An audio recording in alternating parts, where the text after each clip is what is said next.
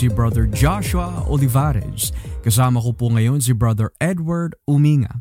At kami po ay nagpapasalamat sa Diyos na nakasama po namin kayo nitong gabi sa The Gospel Podcast, isang programang theological kung saan pinag-uusapan at pinag-aaralan ang mga bagay patungkol sa aming Panginoong Heso Kristo.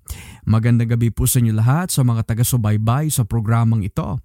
And we pray that the Lord has been granting you the grace and the mercy to persevere every single day. Sabagat nakalagay nga po sa Lamentations or Panaghoy, Kapitulo 3, talatang 22 hanggang 24, that God's mercies are new every morning. Great are His faithfulness.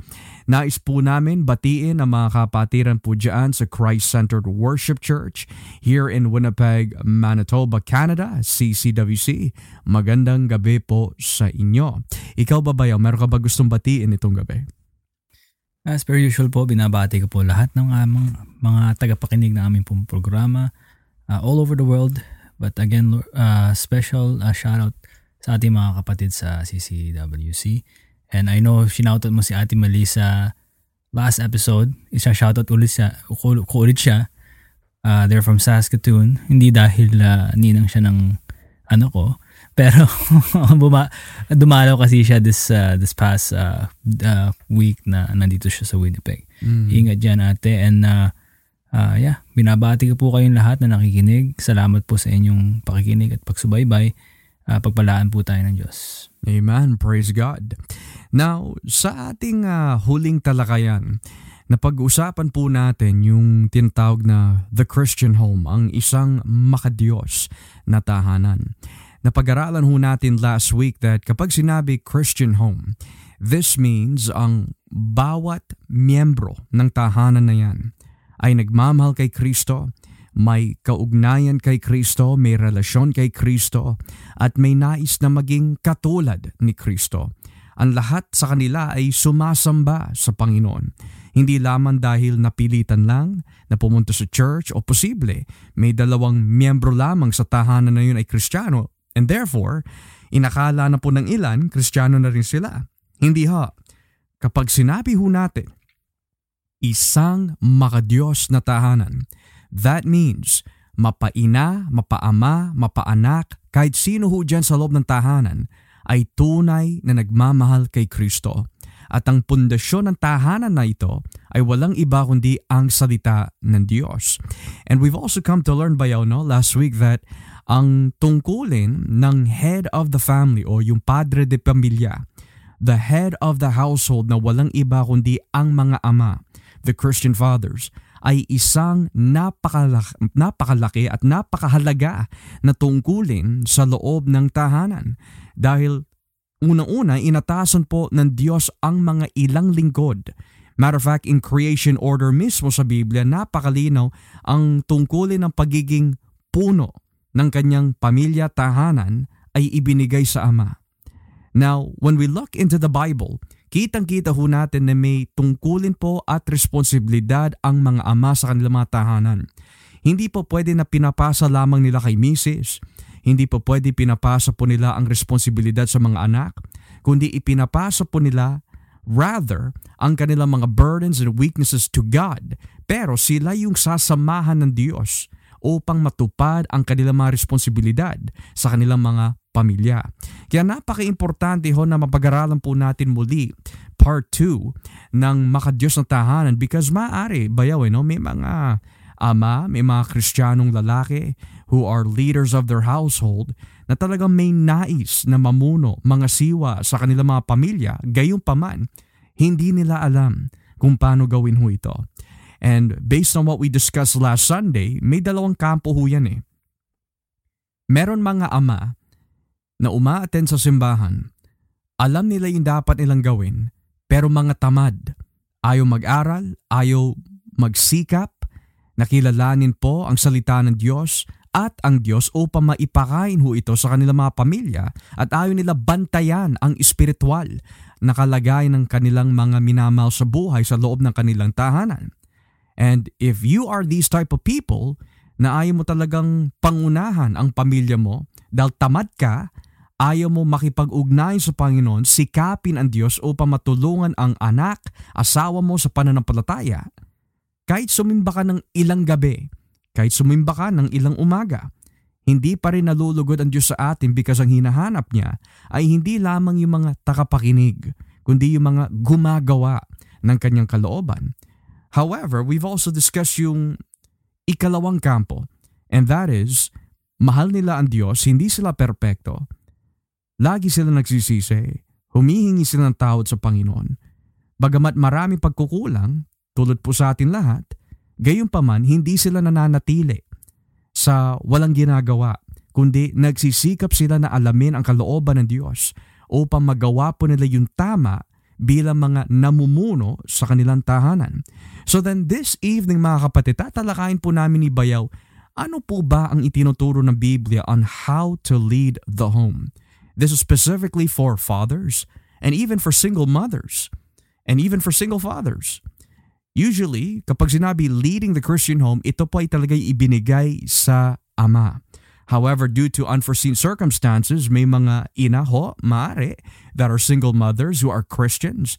And uh, we're gonna give you some insight na rin sa tulong po ng Espiritu Santo through the Word of God sa dapat ho nating gawin on how to leave or how to lead rather an effective Christian home sa pamagitan po ng salita ng Diyos. So go ahead, Bayo. No, I just I just wanted to piggyback on that, uh, kapatid. Sinabi mo nga, base sa salita ng Diyos. Meaning, we don't have to invent anything new eh. Exactly. Nandiyan na yan sa salita ng Diyos. Nabanggit natin last uh, episode. Bagamat naandyan ang iglesia. Bagat, bagamat naandyan ang pastor. Or even in uh, some churches, some denominations. And eh, honestly, it's quite controversial to some people, pero you know, they tend to break it down, the youth ministries and all these things. We need more youth ministers mm. na talagang uh, tumututok sa mga kabataan, sa mga bata. Yeah. Now, I'm not saying that's wrong. Mm. I'm not saying na makikipag-compete rin tayo. Ano nga ba? Sino nga ba magtuturo sa bata? Mga pastor o mga taga-church o uh, ang mga ama at na nasa bahay na inatasan para turuan ng kanilang mga anak. Mm. I'm not saying that. Pero, base sa salita ng Diyos, and we're gonna start tackling that in, in a second here, base sa salita ng Diyos, we cannot deny um, the means of, of God kasi pareho niyang in-institute, nandiyan ang iglesia, nandiyan ang Christian home. We cannot neglect uh, the, the means of God na talagang uh, naandyan ng Christian home, naandyan ng magulang, specifically lalo na ang mga puno, which are the fathers, ang nabigyan ng responsibilidad para turuan, mag, magturo, mag, mag, maggabay, magprotekta, at mag-provide para sa kanilang pamilya. Mm, that's very good. So mga kapatid, what does the Bible actually teach about a godly father that leads a godly home? Well, ang magandang halimbawa ay makikita po sa aklat ng Genesis chapter 18. So dito po tayo sa aklat ng Genesis, kapitulo 18, talatang 19. Genesis kapitulo 18, talatang 19. Ito po ang nakalagay sa wikang Tagalog. Pinili ko ko siya para ipatupad niya sa mga anak at mga lahi niya ang utos ko na gumawa sila ng tama at matuwid. Sa ganoong paraan matutupad ang aking pangako sa inya, sa kanya. In English, for I have known him, so that he may command his children and his household after him, that they may keep the way of Yahweh to do righteousness and justice, so that Yahweh may bring upon Abraham what he has spoken about him. Now, marami mga elemento dito bayaw eh. There's a lot of elements that we can see here. Unang-una, the question is, paano ba magagawa ng isang namumuno sa kanyang tahanan to effectively lead the Christian home? Unang-una, they have to be born of God. They have to be born of God. Hindi mo magagawa na ma-disciple ang tahanan mo kung ikaw mismo ay hindi disciple. Hindi mo magagawa na turuan ang mga mahal mo sa buhay sa loob ng iyong tahanan, nakilalanin ng Panginoon, mahalin ang Panginoon, magkaroon ng galang sa Panginoon kung tayo mismo ay walang relasyon sa Diyos. Ang unang-unang biranggit po dito sa talatang 19 is, sapagkat pinili ko siya. Si Abraham ay isang magandang halimbawa na siya'y pinili ng Diyos. At ang ibig sabihin po ng salitang pinili ho dito is more than saying that God has just wanting to choose him. Yung salitang behind the word pinili or the English word known here ay yung Hebrew word na yada. At ang ibig sabihin po ng salitang yada ay katumbas ng salitang Griego na proginosko, to know. Kumbaga dito, bago pa man likhain ang mundo, kinilala na po ng Diyos kung sino ang kanyang mamahalin. Kinilala na ng Diyos kung sino ho ang kanyang ililigtas kinilala na ng Diyos kung sino ang nanaisin ho niya that makipagrelasyon ho siya sa taong iyon upang mailagay ho siya kay Kristo. In this sense, nakikita po natin in Genesis 18.19 that si Abraham ay kinilala ng Diyos in the context na siya'y pinili ng Diyos to be in a relationship with. Which means God has savingly chosen Abraham for not only salvation, but for a specific purpose. Kasi bayaw, there are cases where minsan may mga katwiran eh. Niligtas na ako ng Diyos, sapat na sa akin eh maniwala na lang. Sapat na sa akin uh, you know, umaten ng linggo, sapat na sa akin yung mag-provide para sa aking pamilya pero sa spiritual, pababayaan ko na lang. Pero dito, hindi natatapos doon. Nakikita ho natin dito mga kapatid kapag ang tao ho ay na born again at siya ay binigyan po ng responsibilidad ng mga siwa sa kanyang tahanan. May responsibilidad ho siya sa kanyang asawa at may responsibilidad din po siya sa kanyang mga anak. So, bayaw base dito sa talatang 19, pagkatapos na piliin ng Diyos si Abraham o sa madaling salita, kapag ang tao ay may relasyon sa Diyos, ano magiging gampani niya para sa kanyang pamilya, lalo na kung siya may asawa at mga anak. Again, it goes back to the purpose kung bakit siya pinili ng Diyos eh. Mm. So in the greater scope, lahat tayo na may relasyon sa Diyos, tayo mga ama, tayo mga puno, kailangan uh, maiputupad, maiputupad na pinapasa natin or tinuturo natin uh, ang ang sa ating mga um, offspring ang mga utos ng Diyos para magawa rin nila, makilala nila kung sino ang Diyos. We preach to Him all of His attributes. We preach to them uh, the whole counsel of God para sila lumaki na may uh, hindi kumikilala pero talaga may takot sa Diyos. Kinikilala at, at nire-respeto ang Diyos. At um, sa ganun, eh, again, it goes back to creation eh. Mm. Genesis 1 verses 28, nabanggit natin to last week. Um, na one one of the uh, sinabi ng Panginoon doon is uh, be fruitful and multiply. Na na-establish natin through the word of God na ang ibig sabihin nan lang nan, uh, ang ibig sabihin noon uh, is not limited to just you know multiplying in numbers. Mm. But but again they were created man was created to subdue and to have dominion over all creation. Mm. At um, e, uh, that them being made in the, the image of God, initially with perfect holiness. Ang design talaga ng Diyos is hindi lang mag, mag, mag ano yun, magstay within Eden, but kumalat all over the world. So, na, na, nakukontinue yun. Sa lahi ni Abraham naman siya, pin, pin, pinili naman siya para maipatupad ang ang ang the same thing para kumalat ang kabalan, kumalat ang ang anlahi ng mga kumikilala sa nag-iisang Diyos mm. na buhay at, at sumunod sa Kanya. At uh, the later part of this is nakalagay sa ganoong paraan matutupad ang aking pangako sa Kanya. So there, there's also that part. And we see that in Genesis 12 verse 2 where by God's design, He really wants His people to flourish, mm. to grow. Now, some say eh, that just pertains to um, you know, the land promise. Pero hindi eh. It, it, it's always it'll always be uh, more than that eh. Mm. Kasi itong ganitong klaseng katuroan is not just uh, designed to preserve God's people sa promised land, but rather to preserve them in the likeness of God in, in, in, in His holiness para ito ay magpatuloy from generation to generation. Na is interesting ba yun, no? Kasi kapag pinag-aralan yung kasaysayan ni Abraham, nangako ang Diyos sa kanya na ang kanyang lahi ay dadami. Genesis 12. And then when you get to Genesis 17, kitang-kita ho natin dito that gumawa ng tipan si Yahweh kay Abraham. Well, technically, you see that in Genesis 12, Genesis 15, and Genesis 17. Pero pagdating natin dito sa Genesis 18, dahil may knowledge na si Abraham that binigyan siya ng Diyos ng pangako na dadami ang kanyang lahi, he is now preparing Abraham of what he's supposed to do kasi tama, na si, tama yung sinabi mo eh.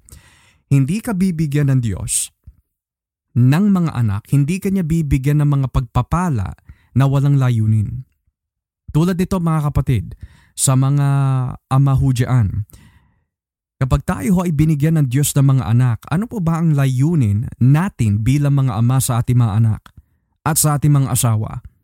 Para lang po ba na masabi na, hey, may pamilya ako, dinadala ko lang sa church, pwede na yon. Child tax, right? Maraming ganyan. Meron naman, kapag nagkaroon ng anak, kapag nagkaroon ng asawa, na ipagmamalaki na nila na sila'y bumubuhay doon sa pamilya nila. Pero hindi ho mga kapatid, kaya ho tayo binigyan ng mga asawa at mga anak dahil ang Diyos na nagturo kay Abraham, yan Diyos na yan, siya rin ang nagtuturo sa atin what we're supposed to do next. Kasi minsan, and this might be a bit uh, funny to some, pero this is true. Most men only think about the honeymoon stage when it comes to marriage. Hanggang honeymoon lang sila. But they don't think about what's gonna happen next. Hindi nila iniisip kapag sila'y nagkaroon ng mga anak, ano yung next step para sa mga anak. Hindi, ang karamihan ay ang hanggang honeymoon stage lang and then afterwards nagpapanik na of what they're supposed to do next. Si Abraham ay iba. Binigyan na po si Abraham ng instruction of what he's supposed to do. So, balikan po natin what is the first thing that needs to be done upang to lead an effective Christian home? Kailangan yung mamumuno ay kristyano talaga. Nauunawaan niya kung bakit siya pinili mismo ng Diyos.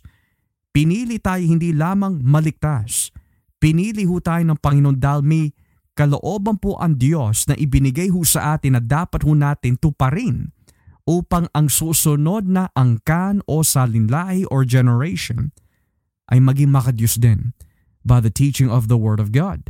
So tingnan po natin dito in verse 19. So pagkatapos po niya sabihin, For I have known Him, o dahil pinili ko siya, the next line, ayon po sa talatang 19, is this, Para. So ito yung rason kung bakit niya pinili si Abraham.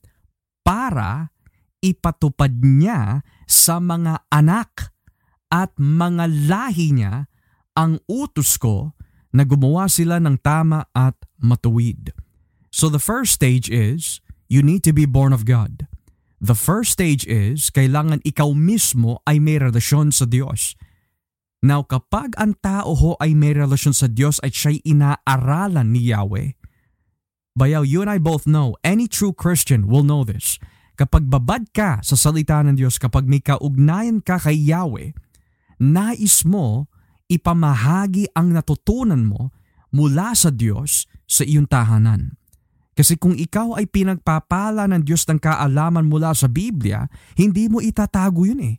Ibibigay mo yon, ipapakain mo yon sa tahanan mo para sila din ay dumakas, dumago, at maging magalak sa salita ng Diyos. What can you add to that, Bayaw? No, I, I totally agree, uh, Pastor. Kasi nga, kung tayo naturing, tunay na mga Kristiyano, lalo na tayo mga kalalakihan, at nabigyan sa atin yung ganitong klaseng responsibilidad and duties, for us to deprive asawa natin, mga anak natin, really, that's synonymous to, parang sinabi na rin natin, ah, nagpo-provide naman ako, kagaya na sinabi mo kanina, pero really, what, what it, that comes down to is, hindi natin sila mahal. Mm. Right? Hinabo lang natin yung titulo na basta mag, mag, magkaasawa tayo, tapos magkaanak rin tayo. Pero, hindi naman yung mapagmamalaki. Yeah. Lahat yan galing sa Panginoon. Mm. And then again, to neglect this primarily is again to to say no to God. We're commanded to do this. There's no other way to put it. We're commanded to do it. Yeah. We are not to neglect it. And again, kung tunay na mahal natin ng ating mga anak, and I know again there's that there's a physical and materialistic financial standpoint. Um, we're not neglecting that eh. Pero ito ang primary task na binigay ni Yahweh Mm. sa namumuno sa bahay para iputupad ang kanyang utos para sila ay gumawa ng tama at matuwid Mm. para kumalat ang kabanalan sa mundo. Mm. Uh, and it starts with the home. And, and and and again, I totally agree with with everything you said, Pastor. And and again, it goes back to us. Kung tayo talagang i-insist natin, eh, Pastor, eh, nandyan naman eh, may iba iba naman. Again, if if if we don't stand up as men at sila tayo ang gumawa nito, mga bata by nature maghahanap yan ng ano eh, ng male figure na mag either we become the primary male figure na nag influence sa kanila or it's gonna come from the world, from what they watch, people they meet. So if we truly care for them, the spiritual well-being um, of our wife and our kids, kailangan mauna yon. Bagamat we're called to provide and to do all those other things, that's great. But when, when you talk about life or death, uh, life is only possible kung may relasyon din sila kay Yahweh. Mm. Kung naibigay mo na ang buong mundo sa kanila at hindi ito, sa dulo pa rin impyerno. It's, hindi, it's not worth it. Yeah. Kaya nga, y- yun ang madalas natin sinasabi sa mga tao eh. That, unang-una, kalooban ng Diyos that the Father provides for the home. Napakalinaw niya sa 1 Timoteo 5. If any man does not provide for his own household, he's more worse than an infidel. Napakalinaw nun. But on the other hand, hindi lang natatapos doon. Ang po- pagpo-provide mga kapatid ay hindi lang nalilimitahan lamang sa pag-provide sa mga pangangailangan sa pinansyal o sa material. But rather, mas lalo na when it comes to providing the spiritual needs of the home. Now think about it this way. Bakit nga po ba tayo nag-aaral ng Biblia? Bakit nga po ba natin nais na makilala po lalo ang Panginoon?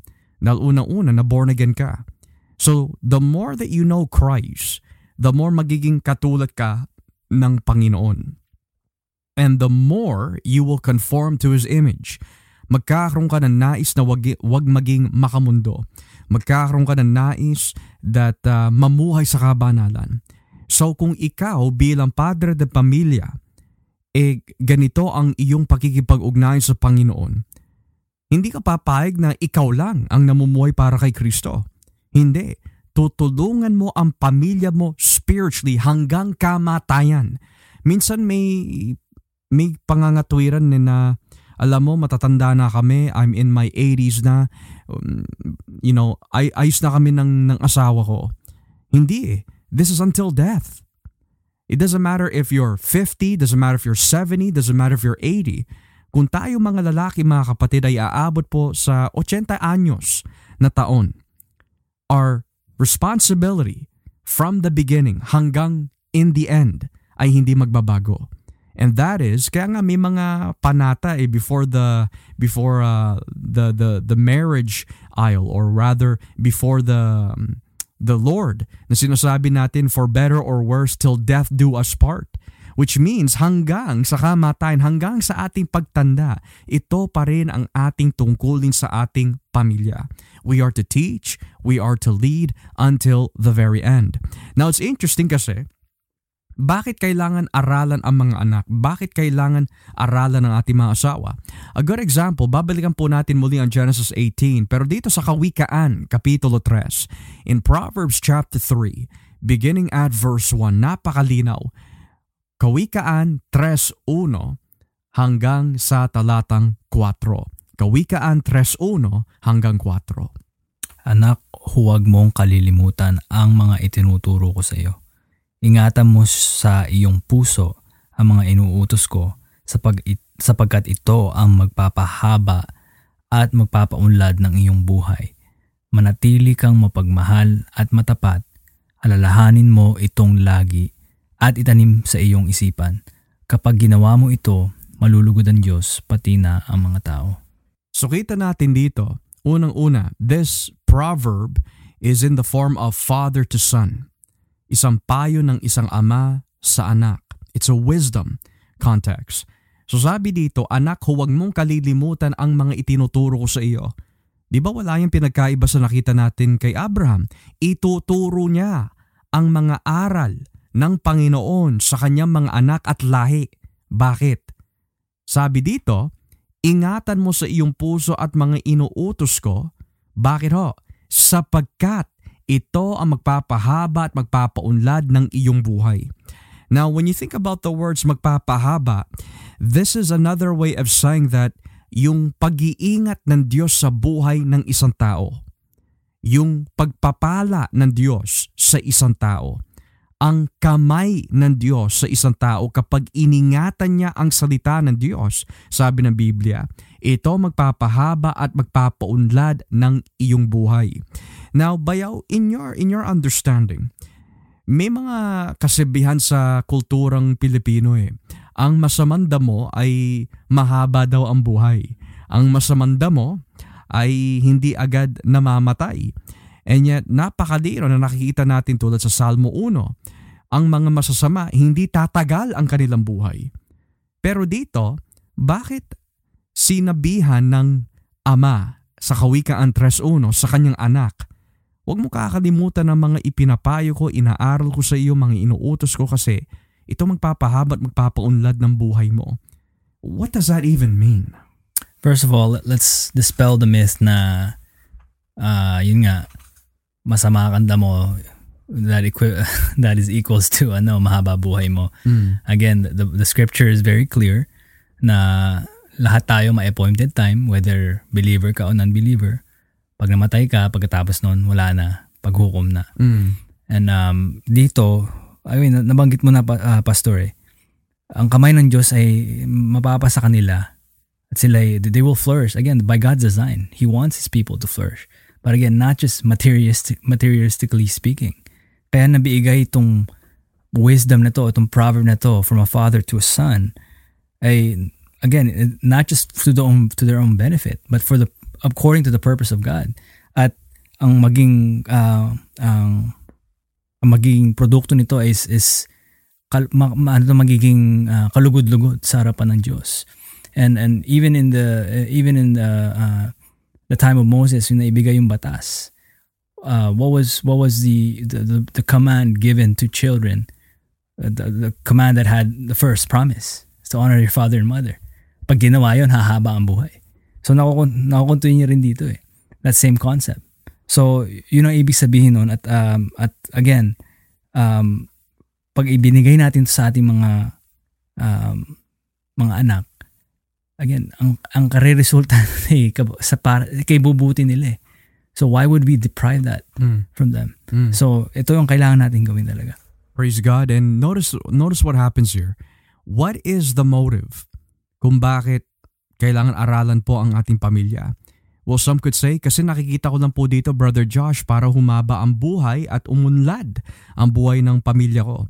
To some degree, maganda ho yun. Pero hindi ho yan ang pinaka-rason kung bakit kailangang aralan ang ating pamilya. Kung babasahin po ang talatang 4, kapag ginawa mo ito, yung pagsunod sa salita ng Diyos, malulugod ang Diyos pati na ang mga tao. So notice as bayaw, the reason why us Christian fathers need to lead our home is ultimately para malugod ang Diyos. So sa madaling salita, kung ibabaliktad ho natin ito, kapag pala hindi natin ninais na pangunahan ang ating pamilya sa espiritual, wala tayong pakialam kung malugod man ang Diyos o hindi. Yung pala ang ipinapakita natin sa Diyos. Kasi dito napakalinaw, anak, huwag mong kakalimutan ito magpapahaba, ito magpapaundad ng buhay mo. At kapag ginawa mo ito, ito yung ultimate na rason eh.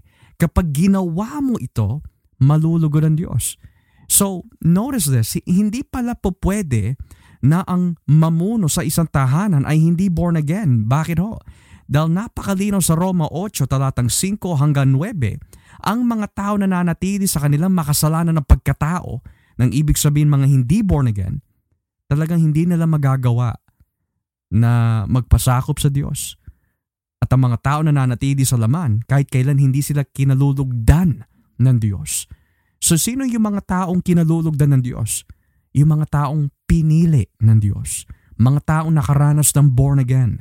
Mga taong may nais na sumunod sa salita ng Diyos.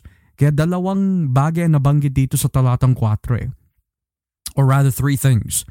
Kapag ginawa mo ito. Kapag hindi natin ginawa, hindi malulugod ang Diyos.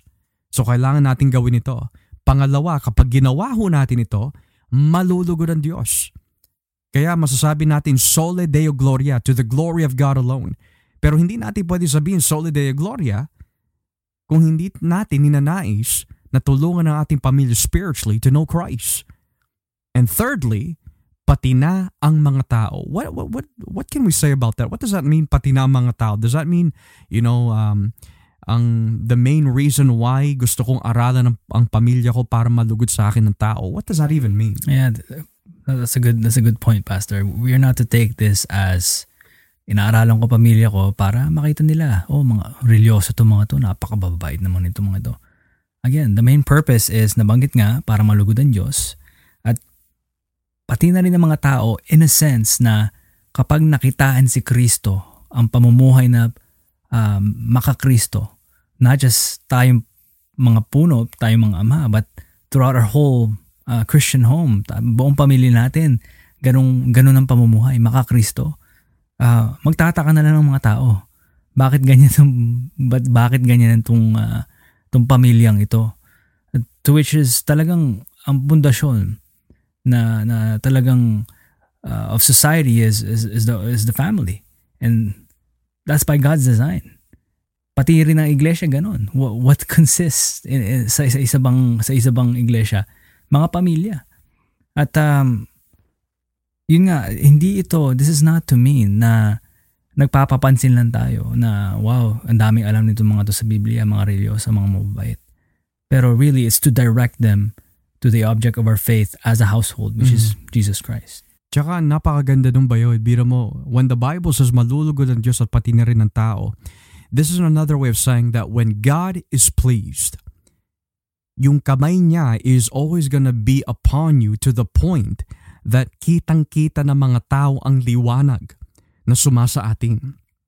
Di ba sabi nga ng Biblia sa Mateo 5 eh, Let your light shine before men. Be light and salt of the earth. So kapag sinabi ng Biblia, ipakita mo ang liwanag ng Diyos na nasa buhay mo sa pamagitan ng mabubuting gawa. Yung mabubuting gawa na tinutukoy dito ay yung mga gawa na inuutos sa atin ng Diyos na tuparin natin sa tulong po ng Espiritu Santo at kapag yan ay natupad, nakikita ng mga tao. And then what does the Bible say? So that they will glorify God because of your good works. So ano yung mga good works na binabanggit dito? Bahagi na dito yung pangangaral ng Ebanghelyo Bahagi po dito yung ating pagpapakita na makadiyos na at makakristong buhay sa ating mga katrabaho, sa ating mga kaaway. Hindi ho tayo nagpapakita ng magandang halimbawa para na masabi mabuting tao tayo. Tulad nga ng sinabi mo bayaw. But rather, ginagawa natin ito because ultimately, nalulugod ang Diyos. At kapag ang sentro ng ating motibo, sentro ng ating, we could say, drive, ay lagi po mabigyan ng kaluluguran ang Panginoon. Then makikita ho natin dito, pati na ang mga tao, makikita nila yon. Pero napaka, it's, it's really not nice to see mga kapatid. Biro mo, sabihin natin ako ay ama ng aking tahanan, but I don't feed my wife the word of God. I don't feed my children the word of God. So now that that that begs the question, Bayawe now. What does it mean to feed them? Does that mean maglalagay ako ng pulpito sa loob ng tahanan ko and then may PowerPoint presentation ako sa bahay and then uh, we're going to do verse by verse in the Bible. Ano ba talaga yung ibig sabihin to feed them? So before I give my point of view uh, according to the scriptures from what I see, ano yung masasabi mo doon bayo? Again, to feed them is, is to give them the word of God. Mm. Um, I mean, that, that, that can come from many ways eh. um, posible nga na mention mo, may talagang may, may allotted na specific time every single day na yun ang family time. Um, or even in their own homes, they may, they may even have like some sort of liturgy. Kasi nga, the church is, you know, not just a building, but even in our homes, the, the church is there. Um, it can mean na, oh, manonood kayo ng preaching, makikinig kayo ng salita ng Diyos. Pero again, hindi nawawala yung ikaw mismo eh. Kasi ikaw ang inutusan para ibigay ito sa pamilya mo eh. So whatever the case may be, kasi nga iba-iba naman ang sitwasyon ng mga tao, iba-iba ang mga schedule. Um, basta maibigay natin, maipakita natin lagi sa sa ating mga mahal sa buhay, sa ating asawa, sa ating um, mga anak, na lagi bang, ba, bakit ba laging salita ng Diyos ang hinahanap natin lagi? Bakit ba all we want to talk about Jesus Christ? Why do we want, why do we want to worship God through the singing of um, um, psalms and hymns and spiritual songs? Because we're created by God to worship Him, Mm. to know Him, and to enjoy Him forever. So that e- in everything that we do, it's an act of worship uh, towards God. Yun, yun ang gusto natin maipakita sa ating mga pamilya. Mm, that's good. Now, for me naman mga kapatid, and that's that's good that you mentioned that it's the word of God. Now, there has to be a goal din mga kapatid. I'm speaking out to fathers who, alam mo, I want to lead my home kaya lang I just don't know where to start. Well, bilang ama ng tahanan, you are also the pastor of your home. Nang ibig sabihin, na-assess mo, alam mo ang kailangan, kalagayan at pangunawa ng iyong tahanan. For example, hindi porket sinabi teach the word of God sa pamilya mo, eh you can teach any book in the Bible. But rather, aalamin mo ano ba yung pangangailangan ng pamilya mo. For example, kung hindi nila masyadong kilala ang Panginoong Jesus, then you teach them who Jesus is. Take them through the Gospels. And I believe that's one of the most effective ways to help your family know Christ is to teach them the Gospels. Tulad ng Mateo, Marcos, Lucas 1. Ano po ba ang nilalaman ng Mateo? Well, it portrays Christ bilang yung katuparan ng mga propesiya mula sa dumantipan na kanilang inaabangan na natupad na kay Kristo. Ang ginagawa ni Mateo, he portrays Christ as the King of the Jews. Sa Marcos naman, Mark portrays Jesus as the mighty Son of God.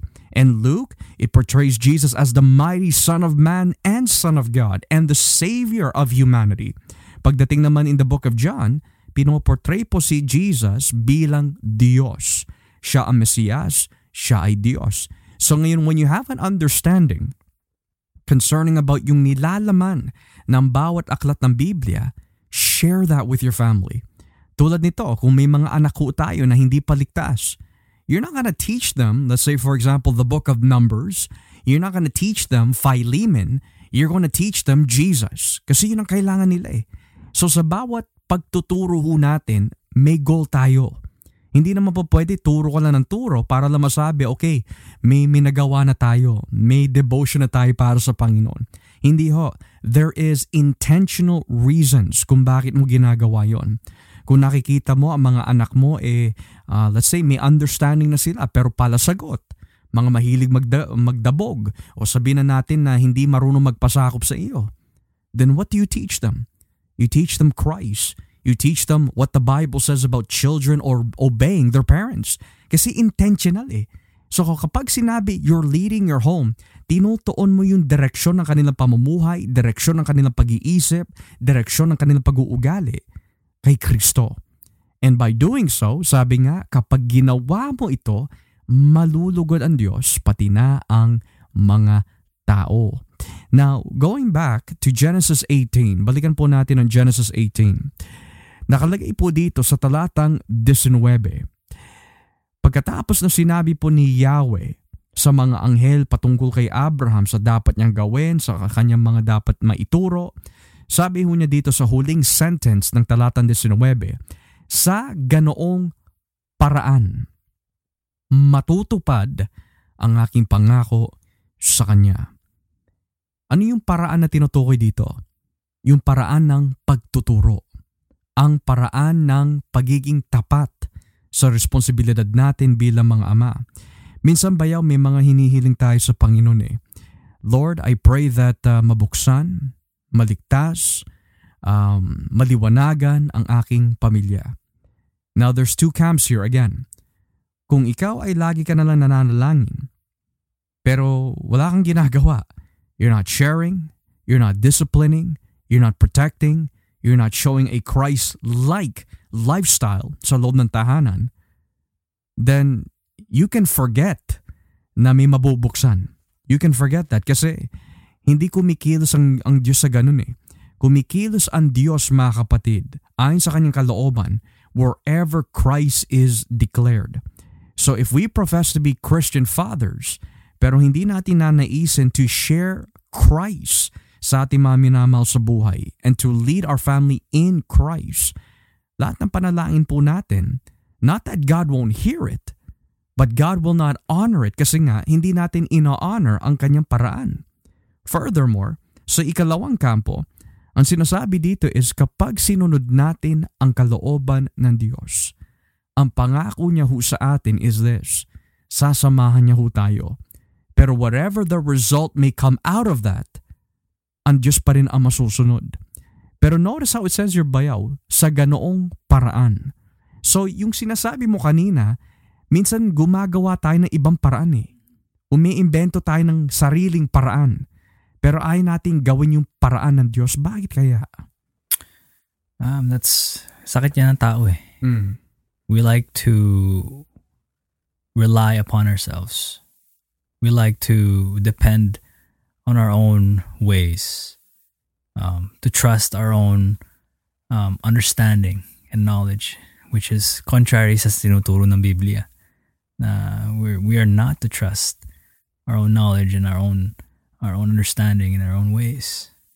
Ang Diyos na nang nagbigay eh. Kagaya ng yun nga, nabanggit mo, we don't have to invent anything new. Nabigay na sa atin sa ganoong paraan. Ibigay mo sa kanila ang salita ng Diyos. At ang salita ng Diyos, sinabi, sinabi rin sa kasulatan ay hindi maibabalik na walang kabuluhan. So whether ang ang uh, kalooban ng Diyos ay mabuksan ng mga ito o in the end, hindi natin kontrol, like, like you said, in the sovereignty of God, hindi natin kontrolado whatever that outcome is, praise be to God. Ang hinahanap ng Diyos ay maging tapat tayo sa Kanya at maging tapat tayo na gawin ang Kanyang mga pamamaraan. Hindi yung i-insist natin, ay siguro kasi ito ang dapat ko gawin. Uh, oh, ano ha, basta gagawin natin to ha, uh, mamaya may Jollibee ka. Mm sa Christmas meron kang Xbox One, may PlayStation. So it's like it's, it's kumbaga ano na eh, may bra- bribery na, na nangyayari oh. na eh. But, the, but they need to understand they are under the wrath of God. Yeah. And because I love you and because I love God, primarily I love God and He commanded me na gawin ito at dahil mahal kita, dahil kaya nga ginagawa ko to, gusto kong makilala, gusto mong makilala, gusto kong makilala mo. Mm Kumbaga, kinakausap natin ng mga anak natin, gusto kong makilala ninyo ang tunay na Diyos. Mm. At si Kristo lang ang daan uh, para sa kaligtasan natin. Kaya napakaganda na nabanggit mo bayaw eh. Bakit nga ba natin gusto maipakilala si Kristo? Is because kung tayo mismo kilala natin si Kristo at alam natin kung saan hahantong ang kaluluwa ng isang tao na wala kay Kristo, yan ang rason kung bakit natin nais na tutukan lalo ang ating tahanan. Minsan, may, may pagiging komportable na ang ating kalagayan sa ganitong paraan eh. Dinadala ko naman sila sa church eh. Bala na ang pastor. Dinadala ko naman sa mga pagtitipon. Bala na ang mga kapatid. Pero araw-araw ba sila nagtitipon? Araw-araw ba sila nasa church? Araw-araw ba sila nakakapakinig ng salita ng Diyos as a corporate body? No but rather kung araw-araw natin sila tinututukan, tinataniman, pinapanalangin, pinoprotektahan, dinidisiplina sa pamagitan sa salita ng Diyos. Sabi nga sa kawikaan eh, train up a child to where they should go. To where they should go. Where are you leading them? That's the whole purpose of leading. Kapag sinabi leading, imposible na manguna ka na walang direksyon. Leading always leads to a direction. Kumbaga parang ganito, if you don't know the way, may mangunguna, oh follow me. and I'll show you the way. Which means every time there is leading that occurs, there's always a direction where they are pointing you. So sa atin, ang tungkulin ho natin is to point our family to Christ. Now, here's some challenges bayaw no, that can come with telling our, our wives or our loved ones, our, our children, anak, huwag ka manonood ng ganyan. It doesn't help your brain.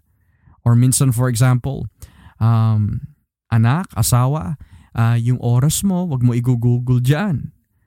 Use it wisely. And you, of course, you say it in the most loving, non-hypocritical, non-judgmental way because nililid mo sila eh. So ang bawat saway is leading them to a direction. Ang bawat correction is leading them to a direction.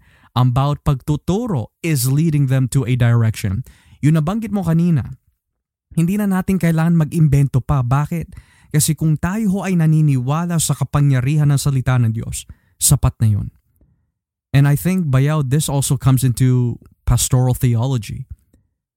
In churches today, I can remember marami mga Kristiyano, mga pastor nagsasabi, I don't know how to reach the youth. And the mentality might be, kasi matanda na ako, bata sila, I don't know how to connect with them. Well, hold on.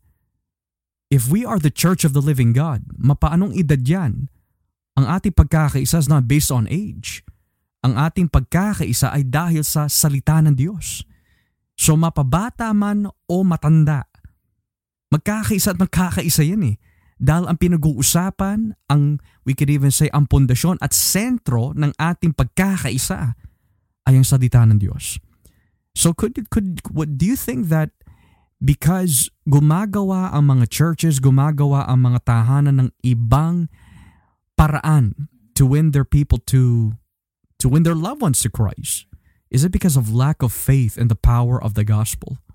I would say so, Pastor, kasi now they, we're now leaning into our own philosophies, our own opinions, our own mga invention. No. Pizza night, movie night, let's play dodgeball, let's play basketball oh, patayin mo yan, mag-gitara para ma-retain yung youth na yan dito, mag-serve siya. Pero hindi naman, hindi naman um, nag-go-grow sa kaalaman sa Biblia, sa kanyang relasyon kay, kay Kristo. Para lang lumaki ang number ng church kung ano-anong i-invent ng tao. And, and sadly, um, I mean, I'm not saying every single thing is, is bad out there na para makilala mo isang tao. I'm not saying that. Yeah. There's there's definitely nuances in, in, in youth ministries, what would they call it nowadays. Pero really, historically in the Christian church, walang mga ganyan eh. Dahil iisa ang, uh, iisa ang ano eh, ang, uh, ang, ang ihahain eh. To the church of the living God, as you said. Whether um, tanda man yan o bata, ang pamamaraan pa rin ng Diyos ay ang kanyang salita. Mm at naibigay ito sa salita natin dito, salita dito ng Diyos, kitang-kita natin sa binasa natin kanina, ang pamamaraan niya ay, yun nga, maituro sa mga bata ang, ang kanyang mga utos, ang kanyang mga salita. And if we do not see this as a mandate, talagang, number one, hindi natin pinapangahalagan na utos to ng Diyos. So kung mahal natin ng Diyos, gagawin natin yun, gagawin natin yun eh. Mm. Right? So this mandate really talagang pinapakita eh the the the the, the importance of family discipleship. Again, this is not to compete. Again, the church is there, good. That's one of the institutions and, and the means of grace of God para lumago ang sino mang Kristiyano. Mm. But nevertheless, hindi natin to hindi natin to may hihiwalay to the rest of scripture eh. Binigay sa namumuno sa bahay ang ganitong klaseng responsibilidad and we cannot neglect that. Mm. Um, we have to disciple our families. Mm. And that that's good that you mentioned that last line. We have to disciple our families. Kasi that's the only way bayaw eh, um, that this can be done effectively sa biyaya ng Diyos. We first and foremost have to be disciples ourselves. Kasi kung hindi ka alagad, paano mo gagawin alagad yung tahanan mo kung ikaw mismo hindi alagad? That's like me saying, gagawin ko ang asawa at anak ko bilang mga mekaniko pero wala akong alam sa pagiging mekaniko. So the same thing with being a disciple. Kaya mo nga sila inaaralan because ikaw mismo ay aral. Kaya mo nga sila inaaralan because ikaw mismo ay alagad.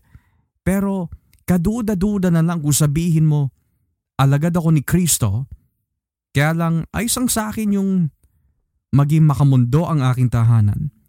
Basta dinadala ko lang sila sa church, basta makarinig lang, pwede na yon. Hindi mga kapatid, mahuhulog ko sila sa impyerno at kaduda-duda na lang ang ganong klaseng mentalidad. Biro mo sabihin mo na niligtas ka ng Panginoon mula sa galit niya, tapos eh, wala tayong pakialam sa ating tahanan. Did you really experience the grace of God? That's the question. But the answer of course should be an obvious no. Kapag you haven't experienced the grace of God, then you will not see the need of leading your home. Uulitin ko ho, kapag hindi mo naranasan ang biyayang nagliligtas mula sa Diyos, hindi mo na titignan hindi mo na aalalahanin pa. Hindi mo iisipin kung gaano kahalaga na maaralan ang mga anak at asawa mo sa salita ng Diyos. And that is a very dangerous condition to be in. Kaya nga, yung unang-unang part ng ating pinag-aaralan po ngayon is, paano ko nga po ba malilid ang aking pamilya kay Kristo? Well, it begins first with ourselves. You have to be born again. You have to be a disciple of Christ. So, one of the other things that magagawa ho natin to help our families is, where do you see your wife, where do you see your children spend most of their time on? Itoon mo kay Kristo yon. For example, kung mahilig sila manood ng TV, again, ang panonood po ng TV is not wrong. But you want to help them also that kung manonood din naman sila ng TV, ipapanood mo sa kanila yung mga makakatulong sa kanila to be like Christ. Or for example, let's say they're really tired at work. They just came home from work. Kailangan nila magpahinga. Let them rest. Take care of them physically. And whatever time that you have left throughout the day nagising sila, take time to speak to your wife about God's Word. Palakasin mo siya. Kasi most of the time bayaw eh no, kapag may mga working moms and they're so tired from work, And then babanatan mo na, hoy, nakapagbasa ka na ba? Hoy, ano, uh, et cetera, et cetera, et cetera. Of, clearly, nakikita natin that they're stressed out physically, they're tired physically. So ano yung dapat natin gawin?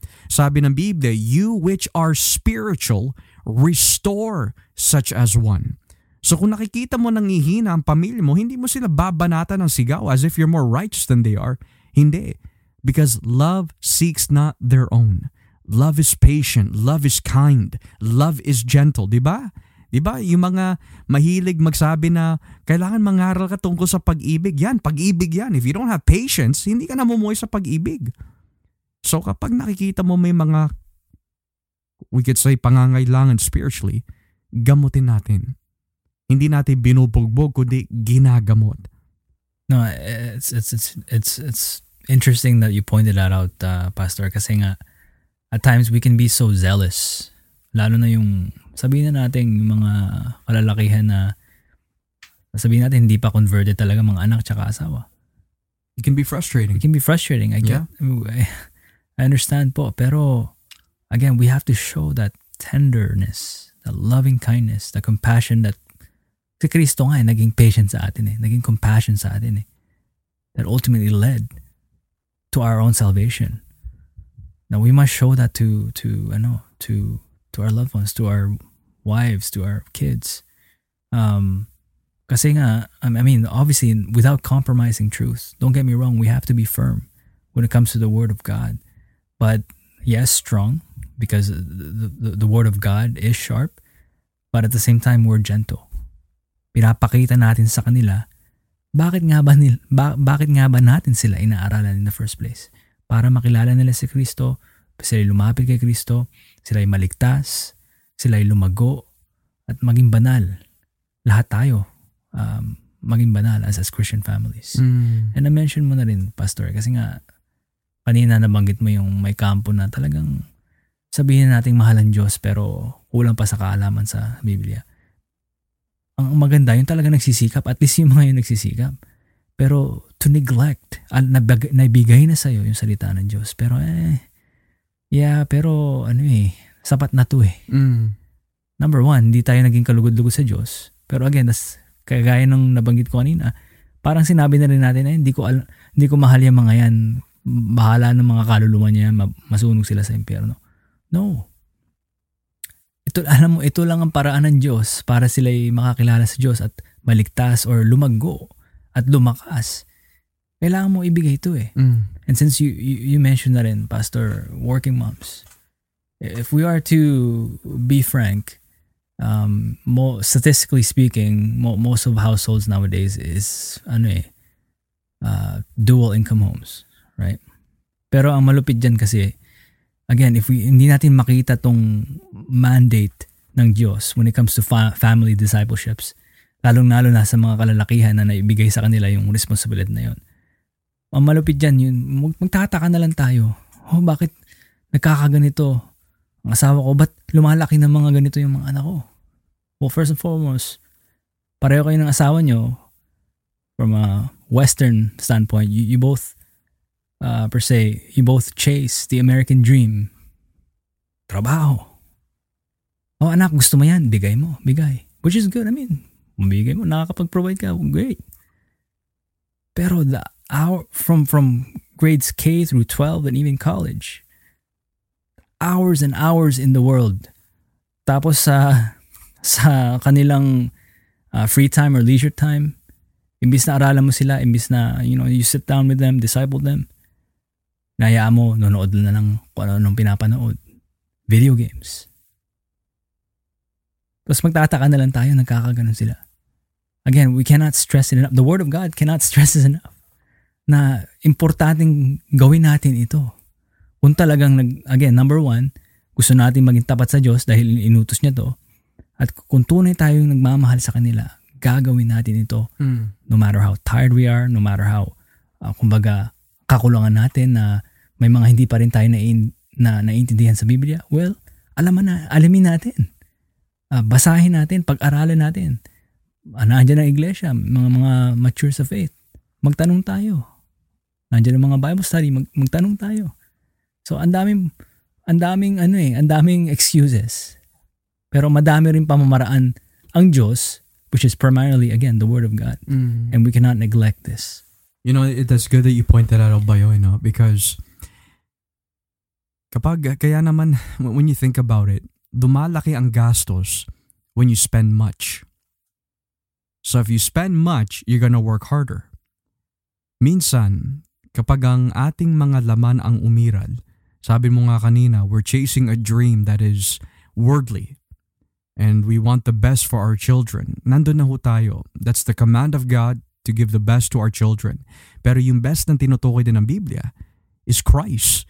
You have to give them Christ. Tsaka another thing that we also have to put into perspective, maiba naman tayo, is I don't know about you, Bayo, pero hindi mo masisikmura Kapag ang asawa mo, mga anak mo may katanungan tungkol sa salita ng Diyos, isasabihin mo na lang sa kanila, well, just search it up on Google. Or just just go ask a pastor. No. If my wife were to ask me, Josh, what is going on in the book of Zephaniah? What is going on in the book of Zechariah? My job and my joy and my duty is to study. Why? Kasi yun ang gusto niya eh. Yun ang kailangan niya eh. Kung, kung, kung may nakikita ho tayo ganyan sa ating tahanan where your children, your, your wife is asking you questions about the Bible, that is God answering our prayers. Eh kapatid, paano yung magsasabi? Eh kasi nasasabi mo yan, pastor ka kasi. Pero nabanggit na muna lang kanina eh. What's the difference? Mm. As men, we're pastors of our home. Mm. So ganun din ang, ang job natin eh. Pero if you want to elaborate on that, kasi may mga ganun na klaseng reasoning eh, eh, nasasabi mo yan kapatid kasi pastor ka eh. Well, here's my response. Bakit ka naging member ng church? Di ba para maaralan? Bakit ka nilalagay sa mga growth group? Di ba maaralan? Bakit ka inaayayahan pumunta sa mga Bible study? Para maaralan. Bakit ka sinasama sa mga fellowship? Para maaralan. So, yes, may mga may mga tao in the world in the church na tinawag to be a pastor to lead corporately the church. Pero it doesn't mean kapag you're leading corporately, ikaw lang yung gagawa ng lahat. Kaya nga sabi ni Kristo sa Mateo 28, talatang 20, eh, napakalinaw. Teaching them these things.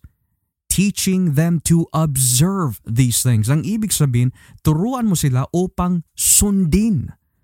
And then, what does the Bible say? Sabi ni Pablo kay Timoteo, At ang mga nakita mo sa akin, ang mga narinig mo sa akin, ibigay mo sa mga taong mapagkakatiwalaan upang maituturo din nila ito sa mga susunod na mapagkakatiwalaan. So, yung ganong klaseng katwiran, eh kasi pastor ka o kasi may abilidad ka, wala naman yan sa abilidad eh. This is ultimately about your desire. Nagsisikap ka ba? Do you desire to do the work of God? Kapag gusto, may paraan. Kasi hindi, kapag sinabi leading your home o nagtuturo ka, it doesn't mean that kailangan napakahusay mo, napakagaling mo magsalita. Iba yung gift in the church, iba yung gampanin in the home. And what I mean by that is, you don't have to be a preacher to lead your home but you need to be faithful. And yun ang pinaka-importante. So kapag ang asawa mo, mga anak mo ay naghahanap, na, nagugutom spiritually, Dad, Mom, can you teach me how to read the Bible? Dad, what does the book of John talk about? Dad, what does it mean when Jesus got baptized in the Jordan River? What does that mean? Kapag naririnig mo yon sa pamilya mo, dapat matuwa tayo sa Panginoon because it gives you joy. Okay, I know what I'm gonna study now. Pag-aaralan ko yun. Hihingi ko sa Panginoon what I can do to give them the best as the fruit of my studies. Kasi your goal is to put them and their minds on Christ. Pero yun nga, sabi mo nga bayaw, kung lagi na lang tayo mauuwi sa excuses, pagdadahilan, pangangatwiran, sa araw ng paghuhukom, wag natin sasabihin sa Panginoon, wala nagsabi sa akin. Sa araw ng pag-uuhukom, wag natin sasabihin sa Panginoon, eh Panginoon, hindi ko naman alamin dapat kong gawin. Hindi. Narinig mo na eh. Narinig mo na ngayong gabi. O maaari, nabasa mo sa Biblia o narinig mo sa simbahan. Sa araw ng paghuhukom, yun ang pinaka nakakatakot na araw. Kasi you're hitting eternity. And ilalantad ng Diyos ang lahat ng ating mga nagawa dito sa lupa. Mag-enjoy na tayo ngayon. Fine, ikatwiran mo yon. Pero on the day of judgment, on the day of judgment, doon magkakaalaman kung may takot man tayo o hindi. Pero sabi ng Biblia, ang lahat ay humarap sa Panginoon on that day.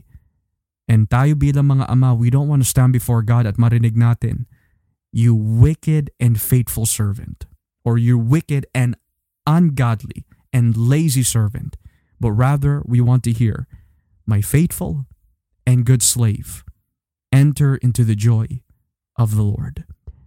Therefore, before we get closing into our program for tonight, bayaw, any encouragement and any last words sa mga ama that maaari that is listening this evening. Kasi bahagi na rin tayo dito eh. Yeah. Hindi tayo dito eh. Bahagi rin tayo dito. Nabang, you said it, Pastor. Um, the same time na nababahagi natin ito, honestly, us ourselves are convicted too. We're preaching this amongst ourselves too. Um, and again, wala po sa atin perpekto. Pero ang importante po, nagsisika po tayo. Na, nabanggit po ni Pastor, na, narinig na natin ang dapat natin gawin, nabasa natin perhaps, or even tonight, nakarinig tayo nitong podcast na to. Huwag natin i-delay. Yes. Kasi kagaya po sa sarili natin buhay, hindi, hindi rin natin alam kung kailan babawiin ng Diyos ang buhay ng ating mga asawa o anak. Eh paano kung di pa sila mga tunay naman na palataya? Are we to set that aside? Right. Pero again, ang primary reason, like any other thing that we do, ang, ang number one nating rason kung bakit natin gustong gawin to, eh, gusto natin ito yung maging kalugod-lugod sa Diyos. Amen. Mahal natin ang Panginoon, Amen. namatay si Kristus para sa atin. Eh, Tayo naligtas, tayo nakakilala sa Diyos. Our joy is Christ. Therefore, since He loved us first, mahal natin siya. Dahil nat, na, yun ang rason kung bakit natin ginagawa ito. Mm. And number two, ang Diyos ang nagbigay ng kababayan sa atin. Nagpalapit ng atin, sa asawa sa atin. Sa atin na ibigay yung babae. Kagayang kay Adan, si Eva ay nabigay kay Adan. At sa atin rin pinagkatiwala ang mga anak. Ginusto po natin magkaanak. This is not to just experience sexual intimacy with our wives, pero um, due to the perfect purpose and design of God na andyan, nagkaroon po tayo ng mga anak. Mga iba po dyan na nagtatapat pero they can't seem to conceive. Hindi magkaanak. How much more tayo pong mga talagang nabigyan ng biyaya nito na, Mm. na nabigay sa atin ng mga anak natin. Yes, yeah. Nandun na po tayo, inaalagaan po natin sila, pinoprotektahan in a sense na you know, physical health, physical harm, um, and then, you know, financial stability. But what legacy are we to leave behind Mm. to our children? Is it just the things of the world, which are vain? O si Kristo? Mm. At sila'y makakilala rin kay Kristo. Mm. At ultimately, maligtas. So, yun, yun lang po ang mabigay kong en- encouragement. Again, just like any command, kung tayo po ina kay Kristo, His yoke is easy, Mm. His burden is light. Yes. madali pong sumunod sa Kanya kung tunay nga pong may kaugnayan tayo sa Kanya at nandiyan po ang Espiritu Santo para gabayan tayo. Kaya um, mag-rely lang po tayo sa Kanya at humingi po tayo lagi ng strength and wisdom dahil given na po lahat po tayo pagod at po tayo. That's part of the curse. Pagtatrabaho. That's part of the curse that was given to man. Pero dahil tayo naligtas, tayo, tayo ay na kay Kristo, may isasagawa po natin ito. At gawin nga po natin ito. Ayon nga kay, kay, ah, kay ah, Apostol Pablo, sinabi niya sa mga taga-Korinto, act like men. Yes, yes. And then we, we ought to do that. Mm, praise God. Kaya nawa nitong gabi mga kapatid, meron po tayo natutunan sa ating pag-aaral dito po sa The Gospel Podcast. Sa ating paksa patungkol po sa isang makadiyos na tahanan, the Teaching Father. The Teaching Father is also a father who is born again. Sapagat hindi mo magagawa to disciple others hanggat hindi ikaw mismo ay hindi alagad ni Kristo. You must be born again to disciple others. Kaya ako po si Brother Joshua Olivares, kasama ko po si Brother Edward Uminga. Kami po ay nagpapasalamat sa Diyos na nakasama po namin muli kayo nitong gabi sa The Gospel Podcast. At huwag po natin kakalimutan si Jesus ay Diyos. May the Lord keep you. May the Lord bless you. Take care and